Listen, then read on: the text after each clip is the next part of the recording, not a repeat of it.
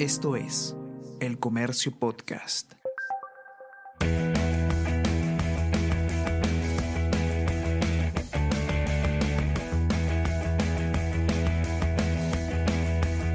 Hola, ¿cómo estás? Mi nombre es Bruno Ortiz y te doy la bienvenida al episodio 16 en esta tercera temporada de Easy Byte, el podcast de tecnología del diario El Comercio.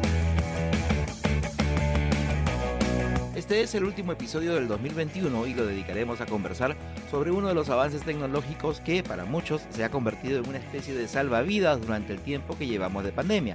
Vamos a hablar sobre las plataformas de streaming, sobre están dañando o beneficiando a la industria del entretenimiento, en particular el cine, así como otros temas relacionados que espero sean de tu interés. Así que ahora ponte cómodo y empezamos con el último episodio del 2021 de Easy Byte.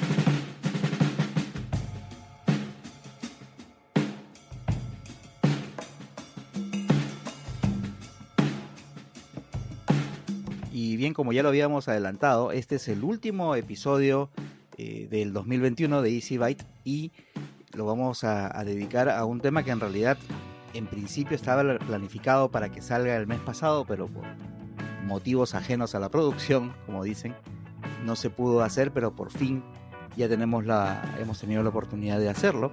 Vamos a conversar un poco sobre una actividad que se ha vuelto de moda, sobre todo ahora por las circunstancias, por la pandemia, por la emergencia sanitaria, que es el tema del streaming.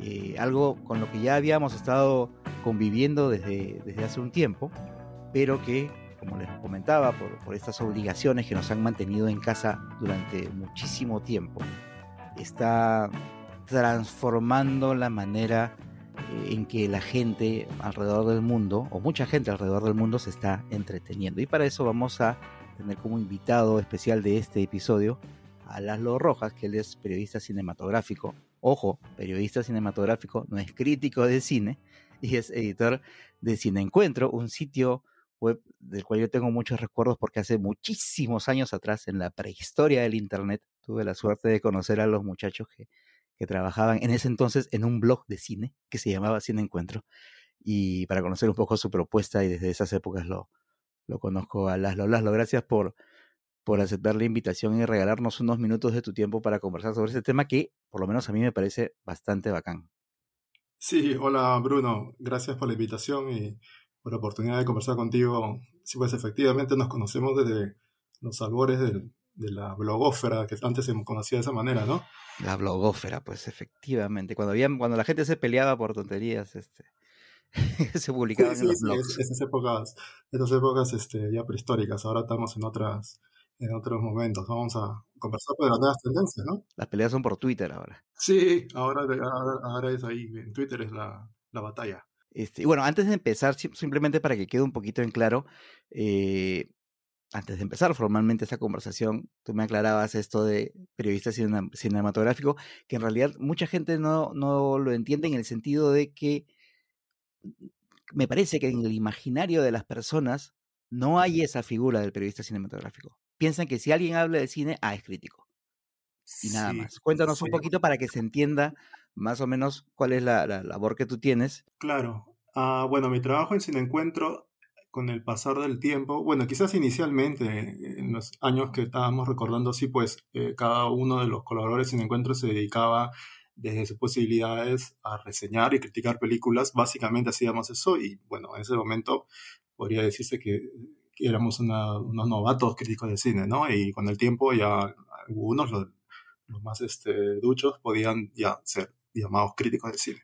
Pero a lo largo del tiempo, pues en el trabajo mío yo agrupaba muchas otras labores dentro del, dentro del Cine Encuentro y eh, con el tiempo lo que sea, eh, a lo que me he dedicado más es a justamente trabajo de, de, edición del contenido, ¿no? Porque yo tengo que manejar eh, los contenidos que generan los diferentes colaboradores este, y algunos de ellos sí pues son críticos porque escriben críticas de cine y hay otros que además de críticas de cine o de repente son colaboradores que nos ofrecen realizar entrevistas en las cuales yo también a veces participo. Entonces hacemos entrevistas, ya no son críticas de cine, son entrevistas. Otros redactan otros tipos de textos más especializados, artículos o ensayos. Y, yo básicamente pues ya no tanto escribo contenido propio, sino reviso los contenidos de, de los de los colaboradores o sugiero temas, trabajo con ellos las entrevistas, converso con ellos antes de generar alguna una crítica que ellos van a enviar. Entonces, sí, pues el trabajo al final de cuentas se resume en ser un periodista cinematográfico, ¿no? Y eventualmente, sí, en ocasiones especiales, eh, escribo alguna crítica, alguna reseña, algún comentario. Puede ser en el sitio web, en, el, blog, en el sitio web de Cine Encuentro, también en, las cuentas de Twitter personales mías, en redes, pequeñas, eh, digamos, pequeños comentarios sobre películas.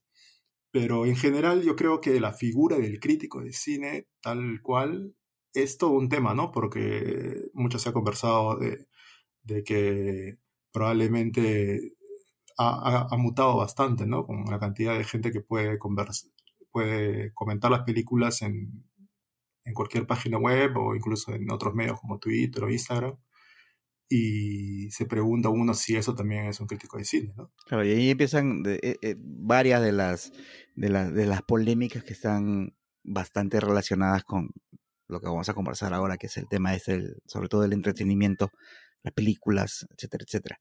Lo que, de lo que quería conversar contigo hoy era sobre un poco tu visión, teniendo en cuenta, pues, como comentábamos hace un rato, que formas parte de este espacio en línea en donde han visto, han sido testigos de cerca, pues, sobre cómo se ha ido transformando la industria del cine hasta llegar a, a, lo que tenemos hoy, que ya no es necesariamente hablar de una película, no es pensar automáticamente en, ok, voy a ir a una sala, a sentarme en una sala insonorizada, oscura, a ver una proyección, sino incluso a estar en el baño con un celular mirando la película, ¿no? O sea, el, el, el concepto, tal como ha pasado con otros medios de comunicación. La manera de, del consumo ha cambiado radicalmente. La primera pregunta que se me viene a mí en este momento es, ¿tú consideras que el streaming le está haciendo daño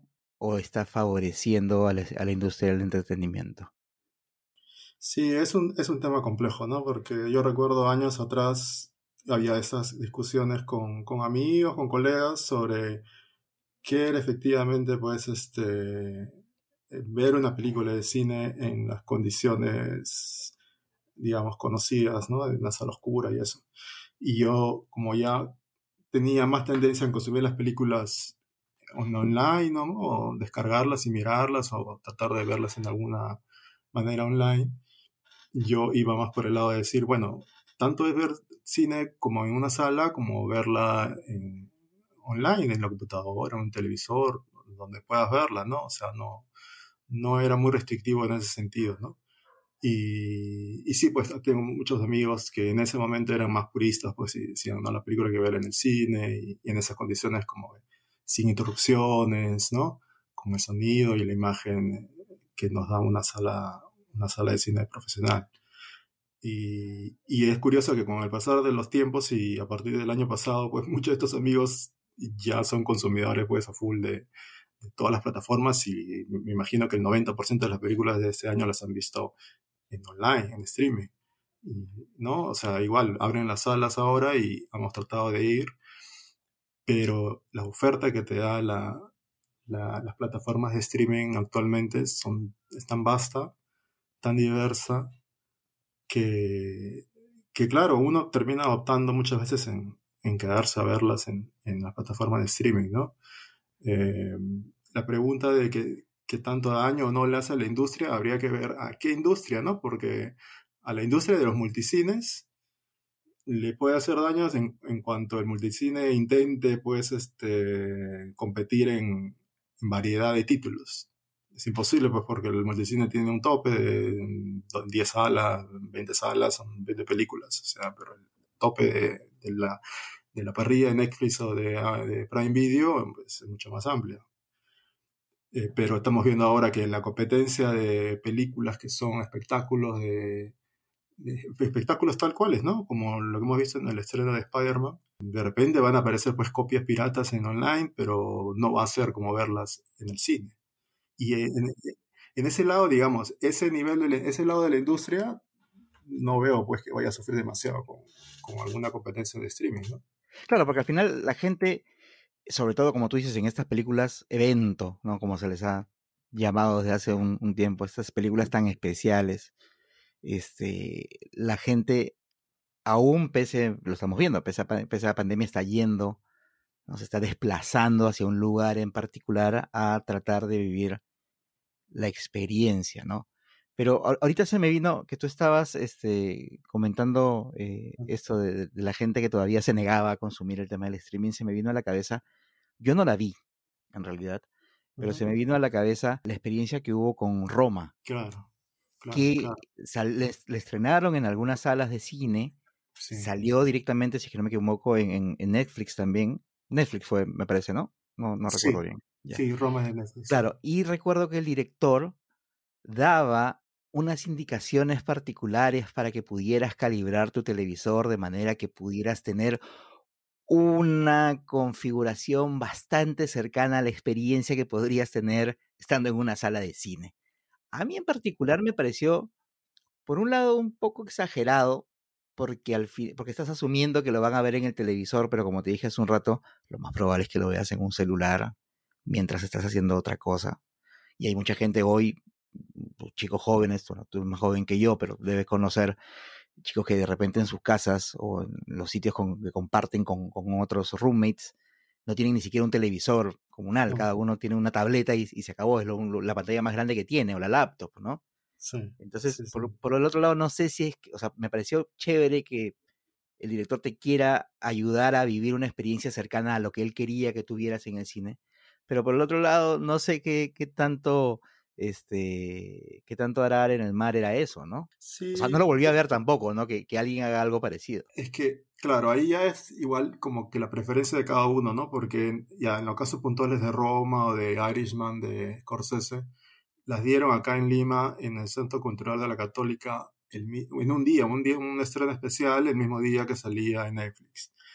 Y bueno, en, mi caso, eh, si yo tenía la posibilidad de ir a verlas en el cine en ese momento, fui y las dos películas las vi primero ahí en el cine, teniendo la opción de verlas en Netflix, ¿no? Es eso, o sea, si hay la posibilidad, es que el problema del, de ir al, al multicine ya se ha convertido en qué tan conveniente es, porque tienes que coincidir la distancia, a qué multicine está pasando la película que tú quieres, en qué horario, el costo, Si está si doblada, pasa ¿no? otro evento. Entonces son muchas variables Si para está que doblada, más. subtitulada, Claro, ahora muchas de las películas que están en, en la mayoría de, los- de las salas son dobladas, ¿no? Si quieres subtituladas tienes que ir a las salas pues, de Miraflores, de San Isidro, de La Y si es Molina. que hay la copia, ¿no?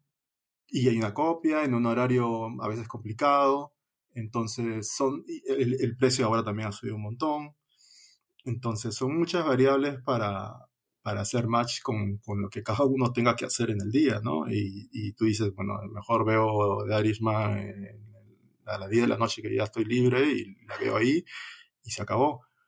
Es ya es una cuestión de, de elegir, ¿no? Pero en el, en el último tiempo lo que se ha hecho pues ya no es tanto estos estrenos así exclusivos, sino simplemente lanzarlas en streaming, ¿no? Y bueno, ya no, ya no hay mucha opción para verlas en sala.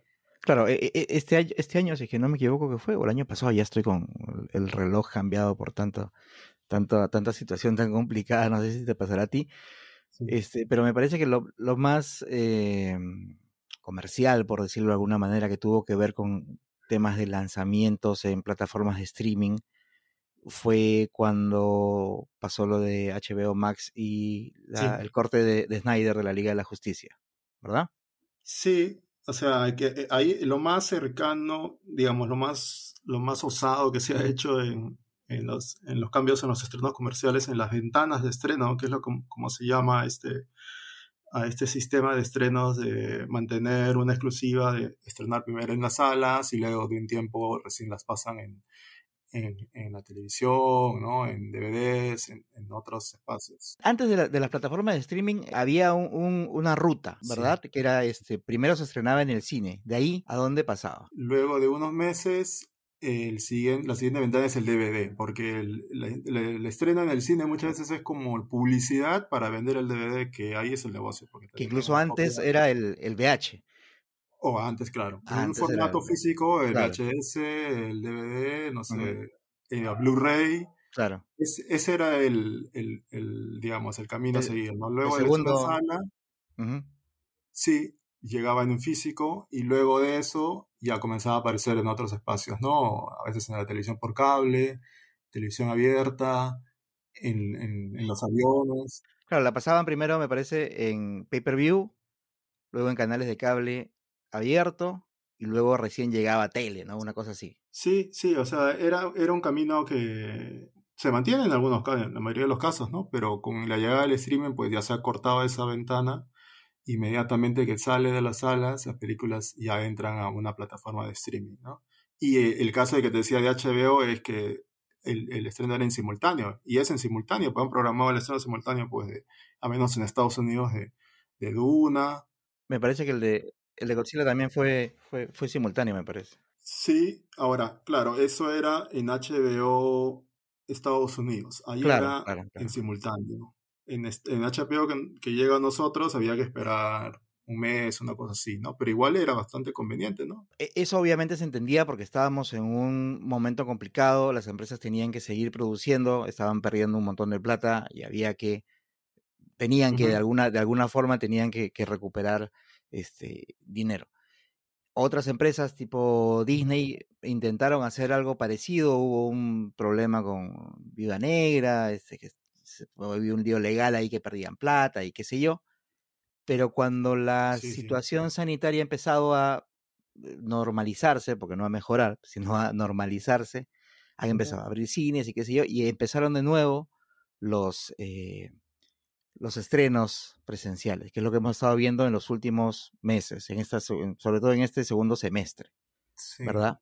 Y ya se está demorando la llegada de las películas a, eh, sobre todo de estos, estas películas grandes, a las plataformas, ¿no? Un ejemplo fue la de Shang-Chi, me parece que es esta de Marvel, Ah, sí. que ha llegado a Disney, me parece, como 45 días después o un poco más. Yo escuchaba por ahí que esa no era una mala, una mala, eh, una mala estrategia, porque al final el que la ve por plataforma es alguien que de todas maneras no va a ir al cine. Sí, o sea, esa, eso, eso que comentas, yo lo, lo, lo creía y, y me parece que se daba de esa manera desde la época, pues, de, de hace como 10 años en que se, la industria luchaba contra la piratería, ¿no? O sea, esas películas que se filtraban en torrent en- y la gente la miraba ahí, pero lo que se, se, se leía, o sea, se conocía por, por estudios que se hacían, ¿no? Estudios serios que decían pues que la gente que está viendo las películas en pirata son gente que no van a ir al cine, no, no, no pueden ir al cine porque es muy caro, porque no, no les gusta ir, nunca han ido, y no es público, no es un público target de, de, de, de la- las empresas de distribución, de exhibición. O sea, digamos, algunas de repente sí, pero la gran mayoría no. Entonces, al final de cuentas, ¿para qué servía estas copias piratas que la había gente? Era publicidad gratuita, porque la ve de repente alguien, descubre que pues hay una película eh, de Disney X, y luego cuando estrena la siguiente película y, y ya sepa que existe, dice, bueno, ahora lo quiero ver en el cine y va al cine. O sea, en verdad, el resultado, aunque parezca aunque parezca contradictorio, era favorable a la industria, ¿no? O sea, al final de cuentas ampliaban su, su público. Pero con la llegada, pues, ya de, de todas estas plataformas, gran parte de ese público que, que no va al cine, porque hay mucha gente que simplemente no va a los multicines, porque no tiene costumbre, porque es muy caro, por diferentes razones, pues ahora las, es más conveniente pues, pagar lo que cuesta una cuenta de Netflix o de Prime Video y verlas ahí. Y tampoco necesariamente son gente, pues, que, que van a ir al cine, ¿no? O sea, casos como el mío, que son los que nos hacemos como cinéfilos, pues, ¿no? Que consumimos muchas películas, sí, de repente vamos a ver muchas en online y cuando hay películas en el multicine tratamos de ir a multicine. Pero el público en general es, es muy distinto su, su manera de consumir, ¿no? Las películas. Y, y no creo, pues, que haya demasiado match entre la gente que, que se pone a buscar una película así random en Netflix de lo que pueda encontrar y alguien que se ponga a buscar quiero ver tal película en el cine Claro. ¿no? y, y- y está esperando la fecha de estreno, o sea, porque no, no sucede mucho ese, ese match. Claro, el que, el que va al cine es porque quiere ir al cine y porque le gusta ir al cine. Eso. Sí, que igual hay públicos, ¿no?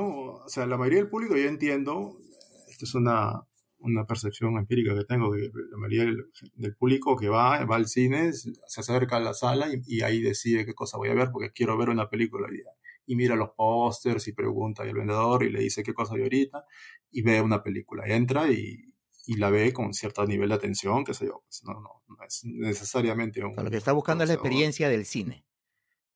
Sí, algo que hacer, pues, ¿no? Pasar el tiempo con sus amigos, con, con, con, la pareja, con quien está yendo, quiere hacer algo, ¿no? Y no necesariamente, pues, la, la, la atención 100% de ver la película y que el director y la historia y todo eso, eso viene, pues, como parte de la experiencia.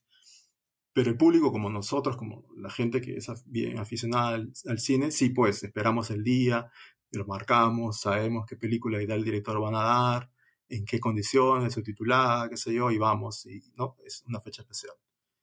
Esa es la minoría del público que va al multicine, ¿no? Nosotros no somos el target pues, de, de, los multicines necesariamente, ¿no? Ahora, otra cosa que, que, se, que se menciona al momento de hablar sobre el fenómeno del streaming tiene que ver con el tema de las ganancias que, como te mencionaba también antes de empezar la, entrevista, no, que este, el streaming se va a bajar el negocio del, cine, porque ahora todas las películas se van a hacer en, eh, para plataformas y, el, negocio de la proyección, que está basado no en la proyección, sino en la venta de alimentos y qué sé yo, se va a ir al diablo porque la gente no va a ir. Sin embargo, estamos hmm. viendo, estamos viendo películas evento que son las más llamativas, como la última de, de Spider-Man, que no tiene, me parece, ni una semana en cartelera y este tiene cifras a nivel mundial que son obscenas, ¿no? Y así hay otras películas que, que, también están haciendo bastante plata. Entonces, ¿tú crees que realmente le, le puede hacer daño al, al, cine como lo conocemos, estas plataformas de streaming? ¿O, cómo crees que, va, que van a convivir de acá en adelante? Sí, yo creo que ya este sistema se ha, ha llegado para establecerse casi como, como el estándar, ¿no? Lo que sucede es que, claro, al, final de cuentas, estos multicines van a terminar siendo, eh, digamos, el espacio donde se puedan ver casi exclusivamente estas películas evento, ¿no? Estas películas que Martin Scorsese decían que no eran cine, ¿no? Que eran un parque de diversiones, son un parque de entretenimiento para ver algo. Claro, claro. Totalmente, escapismo total. Y hay un montón de gente, como estamos viendo, que quiere eso y, y eso es lo que van a recibir y el público minoritario que quiere ver diferentes películas, diversidad de títulos, pues lo vamos a buscar en los streaming. Eventualmente, algunas de las películas estas de interés, películas de autor, eh, de, otros países que no sean Estados Unidos o de, otro, de otro tipo de narrativas, eh, podrán aparecer en, en multicine, en alguna opción minoritaria, y tendrá hasta cierto punto un, nivel de taquilla, ¿no? Pero ahí esas películas, ese tipo de cine sí digamos que va a sufrir, este, al menos si su modelo de negocio solamente se, se dedica a los estrenos en multicine, ¿no? Y, y, es un problema que se va resolviendo o se va viendo opciones dependiendo, pues en diferentes países son diferentes escenarios, ¿no? Sabemos que pues, en el mismo Estados Unidos o en, países de Europa o acá países como Argentina o, quizás en Chile, bueno, en Chile creo que igual tienen el mismo problema que nosotros, que no hay salas alternativas, ¿no? Todo está copado por los multicines. Entonces llega Spider-Man y copa todas las salas de cine que existen en el Perú, todas. Y solo quedó un poco para Encanto y un poco para no sé qué otra película. Porque, por ejemplo, estaba la película de Spielberg, Steven Spielberg, West Side Story, que pues quedó totalmente relegada como una película menor cualquiera, ¿no? Y es una de las...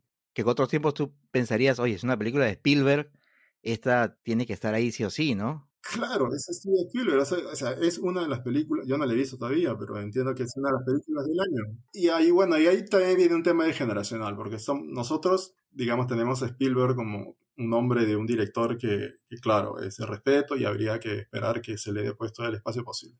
Pero tú le preguntas ahí en la cola de los chicos que están viendo Spider-Man si para comenzar conocen, conocen quién es Spielberg, de repente no lo conocen o no, o no, necesariamente saben que, cuál es la importancia que tiene para la historia del cine, ¿no? Porque el tipo es, es eso, tiene buena parte de la historia del cine en sus espaldas. Y, pero bueno, es cuestión de generacional, ¿no? Y cada generación va armando su propio, su propio canon. Bueno, hay un canon cinematográfico que hay que respetar, hay que conocer, el que quiera conocerlo y, y respetarlo va a ser así, pero como vemos la industria de exhibición en multicines va a su propio ritmo, ¿no? Y, y, pasa por encima de, de, esos nombres. O sea, anteriormente pasaron la película también de las últimas películas de Ridley Scott, otro director ya, ya, ya, mayor, ¿no? Y, con una gran carrera cinematográfica y pasaron rápidamente con, con muy malos resultados en taquilla, ¿no? De todas maneras, siempre, porque no es tampoco un, un, un, tema de ahora, de estos últimos años, sino un problema que me parece ha habido desde hace tiempo este cine de autor o las películas independientes, etcétera, etcétera, son películas que a veces se demoran bastante en producir porque juntar la plata y tener todo lo que se necesita es bastante difícil justamente para quienes hacen este tipo de cine. Ahora, se podría pensar que esta nueva situación con las plataformas de streaming, que sé yo, golpeando, entre comillas, a la industria cinematográfica, podría hacerles el camino más complicado a los profesionales que hacen este tipo de contenido, este tipo de cine. Sin embargo, me parece que las plataformas de streaming más bien se están convirtiendo en espacios en donde se pueden alojar estos proyectos y me parece que incluso hasta desde mi total ignorancia, creo que hasta quizás un poco más sencillo que este, buscar una proyección eh, tradicional en salas y una distribución mundial, etcétera, etcétera.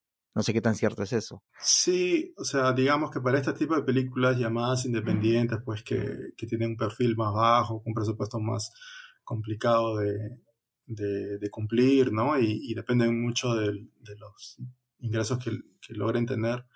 Claro, como te decía, si van a depender solamente de los ingresos que logren por su estreno en multicine, si es que llegan a multicine, que no son, no son muchas, entonces ahí sí tienen un gran problema, ¿no? Pero para ellos, más bien, la aparición de, de las plataformas de streaming sí es una, una, gran ventana, ¿no? O sea, tienen muchas opciones ahí y ahora el tema es conseguir entrar a ellas, ¿no? Porque entrar a un Netflix o un Prime Video no es tan, sencillo. Este, pero una vez que logran entrar ahí, bueno, de una manera ya tienen un ingreso más o menos fijo eh, que de repente no han conseguido en, en, en los multicines, ¿no? Este, hay experiencias locales que te podría contar un poco, un poco más a detalle, que son casos puntuales como por ejemplo la plataforma de Movistar Play. Ajá, claro. Que es, es la plataforma de, de, Movistar que ofrece gratuitamente a sus clientes, ¿no? Si tienes un producto de Movistar, te dan un acceso ahí a su plataforma. Y ellos, desde hace ya unos años, del 2018 me parece, comenzaron a, a adquirir películas peruanas, este, digamos, de las menos vistas, ¿no? De las que quizás no llegaron a salas, o las que llegaron a salas, pero fueron rápidamente, salieron de cartelera. Y, y a través de, de, de, trabajos que yo también hago junto con un amigo, Rafael Labarca, eh, del sitio cinaparte.com, que es una plataforma de streaming de películas peruanas. Eh, como yo colaboro con él, eh, hace unos años la, gente de Movistar Play pues encontró esa plataforma, vio que habían películas peruanas ahí y nos contactaron para preguntarnos cómo podían ellos adquirir los, derechos de esas películas, ¿no? Entonces a partir de ahí nosotros le ayudamos y, comenzamos a trabajar con, con Movistar en, en ayudarles en la gestión de conseguir los derechos de estas películas porque desde mi trabajo y sin encuentro yo tengo ya conocimiento de muchos títulos, conozco a las personas, eh, los, realizadores muchas veces son los productores, a veces no son ellos, son otras personas, pero son personas que yo conozco, tengo un conocimiento de quiénes son, cómo conversar con ellos, y ellos mismos ya al conocerme, al conocer este, el trabajo que hago, tienen más confianza en, en cedernos los derechos de sus películas eh, en las condiciones, claro, que Movistar que Movistar este plantea, ¿no? Y, de pasada Movistar se hace de un, de un portafolio de títulos interesantes y sobre todo para el público que tú comentabas hace un rato, ¿no? Los que de repente están viendo, oye, tengo un rato libre, ¿qué cosa veo? Y ven la película que probablemente al ir a ver a un multicine otro, otra película la vieron en un cartel cuando lo fueron a buscar ya no estaba y de pronto la tienen ahí en su televisor. Claro, y en, bueno, en la mayoría de los casos, al menos en Movistar Play, es una cosa gratuita, ¿no? Entonces eh, pueden curiosear y si hay la opción de que curioseen una película peruana, siempre está bueno, ¿no? O sea, lo que Movistar ofrece es, les ofrece a los, a los productores es un pago de un fee fijo anual, este, que, bueno, que les viene bien porque es un plus a, a los productores eh, y, reciben un ingreso porque de otra manera, bueno, pueden encontrar otras ventanas, ¿no? Algunas de las películas peruanas, muy contadas, claro, han llegado a plataformas como Netflix o Prime Video, este, pero la otra gran mayoría, pues, puede tener alguna opción como esta que menciona de Movistar Play, ¿no? ¿De alguna u otra forma has podido identificar qué tipo de contenido puedes encontrar en cada plataforma? O sea, por ejemplo, creo que, es la que más le ha metido también en marketing en, toda la región, por lo menos. Sabemos que en Disney tiene un montón de parte de la torta, ¿no? Tiene Marvel, tiene Pixar, tiene el propio Disney, tiene documentales de Nagio, entonces ya se sabe que e, ese tipo de contenidos están ahí. Pero después tienes e, e, en las otras, me acuerdo que no sé de, en cuál me, estabas tú, me, te escuché o te leí, mencionar que, por ejemplo, tenía, había una que no sé si era HBO, que su fuerte era que tenía mucha película vieja. que me parece, creo, creo que tú hiciste un corte como que películas del 2000 para atrás. Exacto, exacto. Así, así más o menos creo que tú has podido identificar cómo es el, las características de cada streaming, ¿no? Como para saber qué tipo de película encontrar en cada uno, ¿no? Sí, o sea, digamos que cada usuario, bueno, para comenzar habría que, que quizás un poco como plantear el, de qué estamos hablando cuando hablamos de, de plataformas de streaming, ¿no? Y un poco como para, para distinguirlas, podríamos, quisiera acá mencionar como una lista de lo que nosotros tenemos acceso actualmente en Perú, este, más o menos en el orden de la cantidad de usuarios que tiene. Bueno, tenemos Netflix, que todavía es la, la líder, tenemos el Prime Video de Amazon, tenemos Disney Plus, tenemos HBO Max, tenemos eh, Apple TV Plus también creo, creo que es más minoritario, pero todavía llega. Y Star Plus, que es la última que, que se ha lanzado, ¿no? y, para, Paramount Plus, que es una que también está ahí como que... Paramount Plus también, sí, llegó en un momento... La más, nueva, me parece, ¿no? Sí, y la más pequeña también. Entonces, en el tema este del perfil, claro, Netflix es tan, tan vasta su, su, su parrilla que, digamos, el perfil de Netflix quizás sea pues las producciones propias, ¿no? Y, las producciones propias que tienen su propia parafernalia pues de, lanzamiento y de, popularidad dependiendo de, qué producto sea. Este, digamos que ese es el, perfil de, películas que uno podría encontrar ahí. Netflix, perdón, Netflix como se dio cuenta de, bueno, no se dio cuenta, como Netflix fue, como tú bien dices, el primero, el que todos eh, reconocen, como que el Uber, por decirlo de alguna manera, de, los streaming se identifica, en este caso, una plataforma con una marca sería Netflix. Como sabía que eso había funcionado y que todo el mundo, o que su competencia iba a empezar a hacer lo mismo, este, claro, en un momento dijo nuestro, y, sabía que obviamente pues las licencias iban a vencer, en un momento dijo nuestro, nuestro objetivo es tener si es posible, más del 80% de nuestro catálogo de producciones propias. Entonces ahí, lo que, como tú dices, lo que vamos a encontrar son o contenidos que ha comprado Netflix o producciones que efectivamente son de Netflix y, sobre todo también mucho, a mí me parece que, uno de los fuertes también que tiene Netflix es el tema de los documentales, ¿no? Que le está apuntando bastante eso, ¿no? Sí, claro. Este, Netflix a lo que está apuntando ya desde un buen tiempo es dedicarse a, a lograr que toda su parrilla o gran parte de su parrilla dependa en producciones propias, ¿no? De tal manera que se ahorran pues el dineral que se gastan en pagar la compra de películas de otras, de otras este, casas productoras, ¿no? Entonces, sí, digamos, su perfil son sus producciones propias y al menos de lo, de lo que uno consume, que lo que yo consumo de repente sí son los estrenos de Netflix de, de alto perfil, ¿no? Que son exclusivos de Netflix, son las que yo veo. Están los documentales que que de alguna manera funcionan como esas películas o ese contenido que quieres ver eh, como Para el rato. rápido, ver en el momento que encuentras algo así curioso de un tema interesante, pero no es una película, o sea, no la, no la tomas como que va a ser una película de dos horas, porque Claro. normalmente dura una hora, una hora y pico. Y O, bueno, o es más, ahora, ahora los presentan como docuseries, ¿no? Como miniseries. Sí, claro. En general, igual, las mismas series que ellos estrenan, que son casi pequeñas películas, las estrenan en ese formato de una hora o menos para justamente, ahora han encontrado, me imagino, en sus algoritmos que la gente consume a ese nivel de atención 50 minutos y luego puede hacer una pausa y seguir con el siguiente episodio o, o dejarlo para después. Porque sentarse a ver una película que ahora son de dos horas o dos horas y media, bueno, hay que pensárselo, ¿no? Hay que tomarse el tiempo de hacerlo. Pero digamos que el perfil de Netflix es ese, ¿no? Este, lo otro que te comentaba, claro, en- de, de- de HBO Max, que el atractivo que tiene es efectivamente el archivo que tiene pues, de películas clásicas, ya, ¿no? De- del archivo de Warner, que es este que es muy interesante, es vasto, ¿no? Porque como vemos en Netflix tú buscas algo más allá del año 2000 y por ahí habrá algunas cosas, pero están muy enterradas o son muy pocas. En cambio, entras a HBO y buscas películas clásicas, no sé, pues de Clint Eastwood o, o películas westerns o clásicos del cine y, y probablemente estén ahí para verlas, ¿no? O sea, eso es muy Claro. interesante.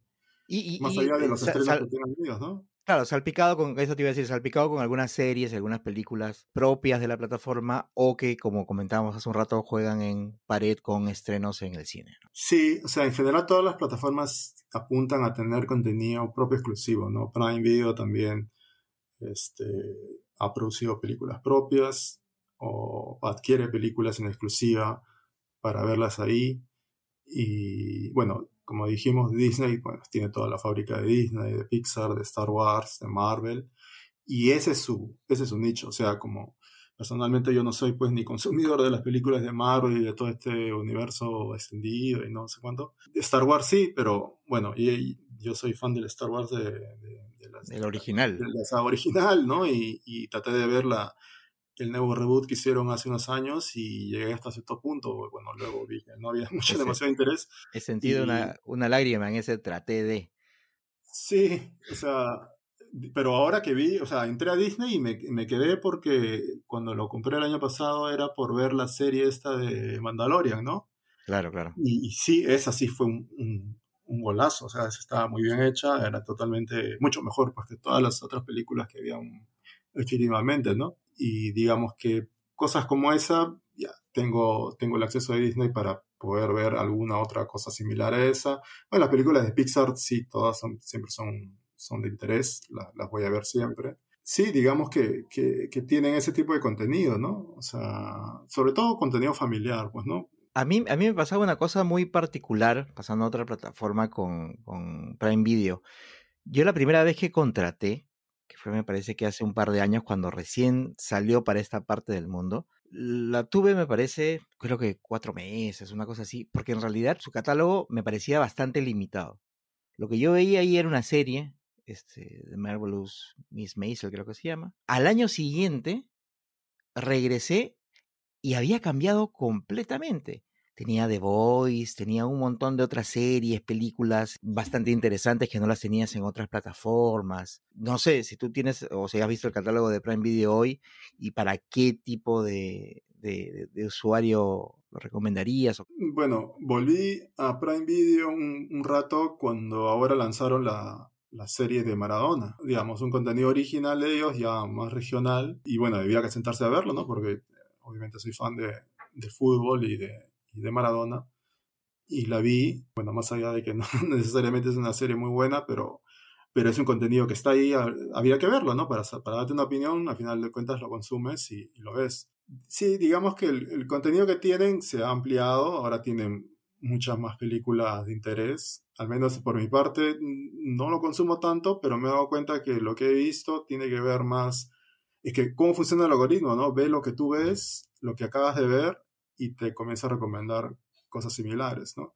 Yo entré ahí originalmente para poder ver una serie también de fútbol sobre el Leeds United, Oh, claro, es, claro. Claro, la serie es, este, cuando llega Marcelo Bielsa al equipo y están en segunda y esto es toda la, toda la lucha por subir a primera, ¿no? O sea, esa serie sí es, es excelente.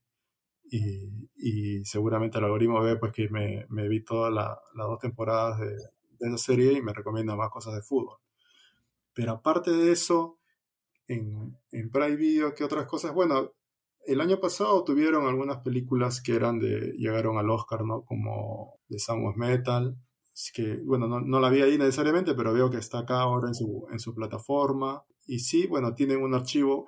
Lo que veía antes, no sé si ahora han arreglado ellos este tema, es que tenían películas sí antiguas, como, no sé, películas de Woody Allen de, de décadas anteriores, pero estaban dobladas. Por lo menos hasta hace un tiempo sí tenían todavía ese problema, que no todas las películas estaban en opción de o subtituladas o dobladas, sino que era o una u otra. Yo recuerdo incluso en la, en la primera, la primera oportunidad que me suscribí, habían películas que quería ver y no tenían el subtítulo en español. Ya después eh, empezó a salir. Y ahora algo interesante es que, y eso me fijé hace, hace poquito, Prime Video ha adquirido pues un montón de estas comedias peruanas que a veces han pasado hasta sin pena ni gloria por, por las salas, ¿no? La de Melcochita, la de Carlos Vilche, la de Carlos Álvarez. Exactamente. La de la Juana. Han llegado, claro, o sea, han llegado, me parece, en paquete, han llegado en paquete, con un distribuidor la, las ha adquirido, las tenía ahí, ha logrado venderlas, y sí, porque tuve, me ponía a ver en algún momento la, lo que recomendaba Prime Video, y tenía muchas de estas películas mexicanas o latinas, o eran colombianas, que me imagino que eran de ese corto, pues comedias fáciles y medias chabacanas, y bueno, vieron que en Perú hay otro lote de 10 películas de esas, bueno, las compran el lote, me imagino que así, y van, van sumando a su plataforma, ¿no? Les debe funcionar, digo, para tenerlas ahí, ¿no? Sí, o sea, obviamente no, estos señores no, no van a pérdida, ¿no? O sea, si la, las compran, hacen la inversión porque al, algo, algo le sacarán, ¿no? Algo le sacarán a estas películas, pero Sí, o sea, mientras se puedan ver más películas, o sea, haya más opciones para todos, bueno, daño, no hace, ¿no? Me parece que está bien en ese sentido, está bien. Bueno, Star Plus es lo mismo que Disney, solo que con películas para mayores de 13 años para arriba, ¿no? Pero sabes que Star Plus, bueno, salió ahora último y el Plus que era, bueno, nuevamente el tema de deportes, porque ahí tiene toda la... ESPN, pues, ¿no? De ESPN. Claro. Entonces, sí, bueno, tú entras al, al, sitio de ESPN Play, que era el antiguo, y ahí ya no, ya no, ya no puedes ver nada, te dicen tienes que ir a Star Plus. Claro, la estrategia en realidad creo que es esa, ¿no? Utilizar la plataforma más que como contenido este eh, en streaming de películas o series para para ver qué tal les va con las transmisiones deportivas, ¿no? Yo vi la final de la Fórmula 1 por ahí. Por... Sí, tengo amigos que son fan de Fórmula 1 y, y, han tenido que adquirir, hemos, hemos comprado la, la cuenta mancomunada de Star Plus para, Como todos. ver deportes. Yo veo el tenis y, y, todo el tenis, o sea, lo puedo ver en la tele, pero pasan uno o dos partidos.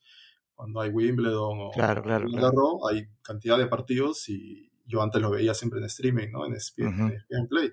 Y ahora no, no había, entonces tenía que, que ver la manera de conseguirse una, una, cuenta Star Plus. Ese es otro tema, ¿no? Porque, claro, hay tantas plataformas y si uno se pone a adquirir todas las cuentas, bueno, ya es una inversión. Pero ¿qué sucede? Que, bueno, Netflix tiene este plan de, de comprar pues una cuenta mancomunada para la familia, ¿no? La puedes compartir entre cuatro. Y en general, bueno, otras plataformas harán lo mismo. Pero ¿qué sucede? Se comienzan a compartir las cuentas, pues, ¿no? Entre amigos. Sí, pues no, no, no queda de otra en realidad, porque por ahí alguien, alguien decía, deberían inventar algún sistema que te pueda unir todas las plataformas de streaming. Bueno, ese es un canal de un servicio de cable, pues, ¿no? que es de donde justamente estamos saliendo para, para ver el contenido. Pero, este, sí, pues es, es difícil y es un presupuesto es un presupuesto sí, o aparte, sea, a final ¿no? de cuentas, como, como, a menos en mi caso, como, como sucede, bueno, adquiero la, cuentas de un par de plataformas y el resto sí los consigo de esa manera, ¿no? O, o subdividimos el pago entre amigos o hacemos un canje, ¿no? Yo tengo acceso a tal, tú tienes acceso a tal, bueno, nos pasamos los, los usuarios y... Prorratean, y, claro. Y, y, o sea, de otra manera, bueno, habrá gente que pueda costear todas las, las cuentas, pero no, no creo que la mayoría pueda hacerlo, ¿no? Este, si quieres ir revisando un poco más de las otras, bueno, en el caso de, de, de HBO Max es lo que te decía, ¿no? El, el gran archivo de, de, las películas de Warner. Las clásicas. Y las series, ¿no? Porque yo me pegué sí. pegado ahora con, con Succession, que la descubrí hace unos meses, porque yo sé que pues, la, serie viene del 2018, tenía toda una, una fama ahí, pero yo no, no, la conocía para nada y me quedé pegado ahora y, y, volví nuevamente pues a este sistema de consumo de esperar el estreno en, tal horario del domingo, ¿no? Y que es, eso, es, una cosa bien simpática, ¿no? Porque digamos que los, las plataformas de streaming nos habían acostumbrado, o mal acostumbrado, como quieras verlo, a esperar el estreno de una serie pero que la suelten completa y hacer esto que dicen los gringos, que, es el binge watching, o, pues, ¿no? de parramarte ahí en el sofá y ver todo de corrido. Pero hay algunas plataformas que con algunas series simplemente las sueltan como si fuera un canal de televisión normal, una, una vez a la semana a la misma hora y ya de ahí te quedan, este, quedan disponibles. Star Plus, por ejemplo, estuve yo viendo una serie ahí que se llama eh, Only Murders in the Building, que es con Steve Martin, con este, con Martin Short y con Selena Gómez, que este, mm, la estrenaban en Hulu, que aquí no hay, pero todo lo que está en Hulu viene por Star Plus o alguna de las cosas, entre ellas esta serie, y le estrenaban los capítulos todos los martes en la noche, que era el momento en que la estrenaban en Hulu, en Estados ah, Unidos, y creo que, por ejemplo, en Netflix antes de que hubiera HBO Max, estrenaban una serie que era de un superhéroe así, que yo no lo conocía, que se llamaba Black Lightning, por ejemplo, que le estrenaban todo lo, una vez a la semana, a la hora en que le estrenaban en la tele abierta de Estados Unidos. Le estrenaban en tele abierta, le estrenaban en Netflix para Latinoamérica y al día siguiente recién salía en, Netflix de Estados Unidos, una cosa así. Entonces, e, e, es, loco cómo regresas al, mismo, al mismo formato que te estaba dando el medio de comunicación tradicional, finalmente. Sí, sí, o sea, y entiendo que los casos que has mencionado sí están amarrados de alguna manera todavía al sistema de, estreno en un canal de televisión, HBO, en Hulu, bueno, Hulu es este, es online nada más, ¿no? Pero bueno, sí mantienen ese sistema de, de estreno semanal pero en ciertos casos, que lo he vivido en Succession, tiene, tiene su gusto, ¿no? Porque tú ves una, uno de los episodios, que es todo un evento, y luego necesitas pues unos días para conversarlo, para, ¿no? Para, para digerirlo, y, la gente le da vueltas y comienza a especular cómo va a continuar, que es mucho más bacán. Porque ¿qué sucede cuando tú ves una serie de estas, que la mayoría las ves todas, tienes todas, toda la temporada disponible? Que tú la ves de manera síncrona al resto, pues porque tú puedes estar en el episodio 3 y el otro está en el episodio 2 y el otro en el 5 y no puedes conversar, pues porque tienes que esperar o de repente te le spoilean. En cambio, de esta manera, que es todos ven una cosa a tal día y hasta ahí pueden conocer de la serie, todos conversamos de lo mismo, una semana. Y, y tienes el tiempo para en Twitter volverte loco una semana y conversar. o incluso ponerte al día con el episodio que te falta o los que te faltan antes que, empiece el siguiente. Claro, o sea, en el caso de Succession yo hice eso, tenía que ponerme al día viendo las temporadas anteriores a cierto ritmo y ahí sí sucedía que la serie está hecha de tal manera que yo me veía al final de cuentas cuatro horas, o sea, si yo tenía que ver una película de dos horas y media o tres horas, me costaba. Pero verme cuatro episodios de Succession seguidos, que eran cuatro horas, o sea, lo veía y tenía que parar porque podía seguir viendo. Entonces, tienen, o sea, están hechas de tal manera que pues te enganchan y no las sueltas, ¿no? Y, vi buena parte de, de, las temporadas anteriores de esa manera y luego ya cuando llegué al en vivo comencé a, consumirlas en el otro ritmo semanal. HBO ha tenido varias así, ¿no? Porque, digamos, antes de que saltara la, plataforma de streaming, y ahora ya están ahí, tenía el, tema de, este, de Chernobyl, el tema de Euforia, este. bueno, Game of Thrones, ¿no? Game, of Thrones. Sí, yo, no, he visto nada de Game of Thrones, no, nunca lo seguí, pero desde afuera me enteraba pues toda la, full, ya sabes, que, ya sabes quién muere, ya sabes qué significa Odor y todas esas cosas. Sí, sí, o sea, no he visto nada, pero estoy enterado de todos los memes y todo. Claro, pero digo, o sea, teniendo en cuenta eso, esos, eh, eh, eh, cuando dice contenido evento que ellos tienen, lo que está pasando con Succession ahora, entonces, claro, te, da la impresión de que ese corte de series o de contenido que, ya se han acostumbrado a producir, este, ya sabes que por, lo menos en esa plataforma es muy probable que los vayas a consumir con ese ritmo, todos viéndolo al mismo tiempo, generando la conversación durante una semana, ¿no? Sí, tiene que ser, tiene que ser una serie de calidad, pues tienen que darse cuenta que, que, vale la pena esperar, ¿no? Porque es, eh, me imagino que ellos se dieron cuenta que series nuevas o que necesitan generar cierta, cierta atracción, la gente necesitaba que verlas sin esperar, ¿no? Porque ahí está, eh, que hay un tema de una ansiedad de consumo que uno quiere inmediatamente pues continuar viendo el siguiente episodio y en la mayoría de los casos es así, pues no, o sea, te tiene, tienes que tener disponibilidad a la mano de todo, más allá de lo que lo vayas a consumir, pero en general estas plataformas de streaming funcionan y trabajan con esta, esta gran ansiedad de consumo que tenemos, de, tener la posibilidad de tener todo a la mano ¿no? en, un aplicativo en el celular, inmediatamente das play y puedo ver todo. Más allá de que lo hagas, porque no todo el mundo consume todo, ¿no? O sea, no lo hace. Claro, y probablemente están suscritos a muchas plataformas y probablemente no consumen ninguna o, una sola serie, una sola película de alguna de ellas, ¿no? Laszlo, quería nada más agradecerte, me acabo de dar cuenta que nos hemos pasado por mucho el tiempo que te dije que íbamos a, dedicar a la conversación, pero a mí me pareció súper interesante. Espero que a las personas que han eh, escuchado hasta este, hasta este punto la, la, la emisión de, de, este episodio del podcast también les haya interesado. Y es más, si tienen alguna pregunta o algún comentario, que lo dejen a través de los espacios de redes sociales para, para ver si de repente se puede hacer otro capítulo, de repente hacer un episodio en donde pueda, yo te pueda trasladar las preguntas de las personas para saber tus opiniones con respecto a, a, todo este fenómeno del streaming. Y más bien para terminar, no sé si tú tienes, contarnos en dónde pueden ver el contenido que, que produce este Cine Encuentro, dónde los pueden encontrar, dónde pueden hacerles preguntas, etcétera, etcétera.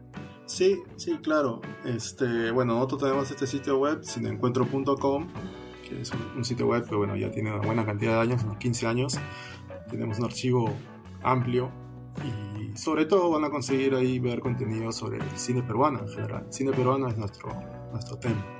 También, claro, hablamos de y vemos películas de, cartelera, de, plataformas, pero sí, el fuerte nuestro es el cine peruano. Entonces nos encuentran ahí en cineencuentro.com también tenemos actividad e informaciones que vamos compartiendo en Twitter, en la cuenta en Cine Encuentro, y en Facebook también, en nuestra página, eh, de página de Cine Encuentro, donde también compartimos contenido.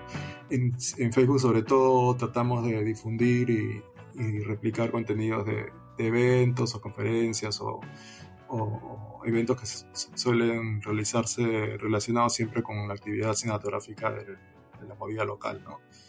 son los espacios donde eh, nos pueden encontrar el contenido de Cine Encuentro.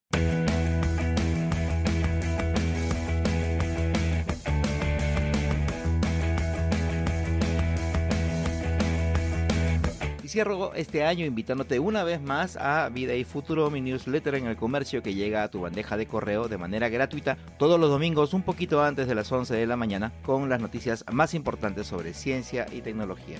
Te suscribes en elcomercio.pe slash newsletters justo antes de terminar, un aviso parroquial. Durante el 2020 me tocó llevar adelante el podcast Me Quedo en Casa, que era para ayudar a la gente que no podía salir de sus hogares durante la primera cuarentena, ¿te acuerdas? Ese podcast después de 50 episodios cumplió su ciclo y hasta ahí llegó. A mediados del año pasado empecé otro proyecto, el podcast Mentes Peruanas, para conocer un poco más a los peruanos y peruanas que están haciendo cosas muy interesantes en los diferentes campos de la ciencia, las cuales tú deberías saber. Esta semana se acaba de publicar el episodio 51 con el cual también se está cerrando ese ciclo. Easy Byte cierra este año con este episodio, el 16 de la tercera temporada, pero no te preocupes que volverá. Pero volverá renovado. Ahora Easy Byte se va a convertir en el podcast de tecnología y ciencias de Diario del Comercio. A las noticias más relevantes del mundo de la tecnología le agregaremos información de interés del acontecer científico, Además tendrá secciones utilitarias de manera que después de que escuches cada capítulo no solo te lleves la mejor información, sino que hayas aprendido también algo nuevo para compartir con los demás. Entonces te doy las gracias por habernos acompañado por todo este 2021. Mi nombre es Bruno Ortiz y recuerda que tienes una cita desde el próximo año con el nuevo Easy Byte, el podcast de tecnología y ciencias del diario El Comercio. Así que pasa la voz.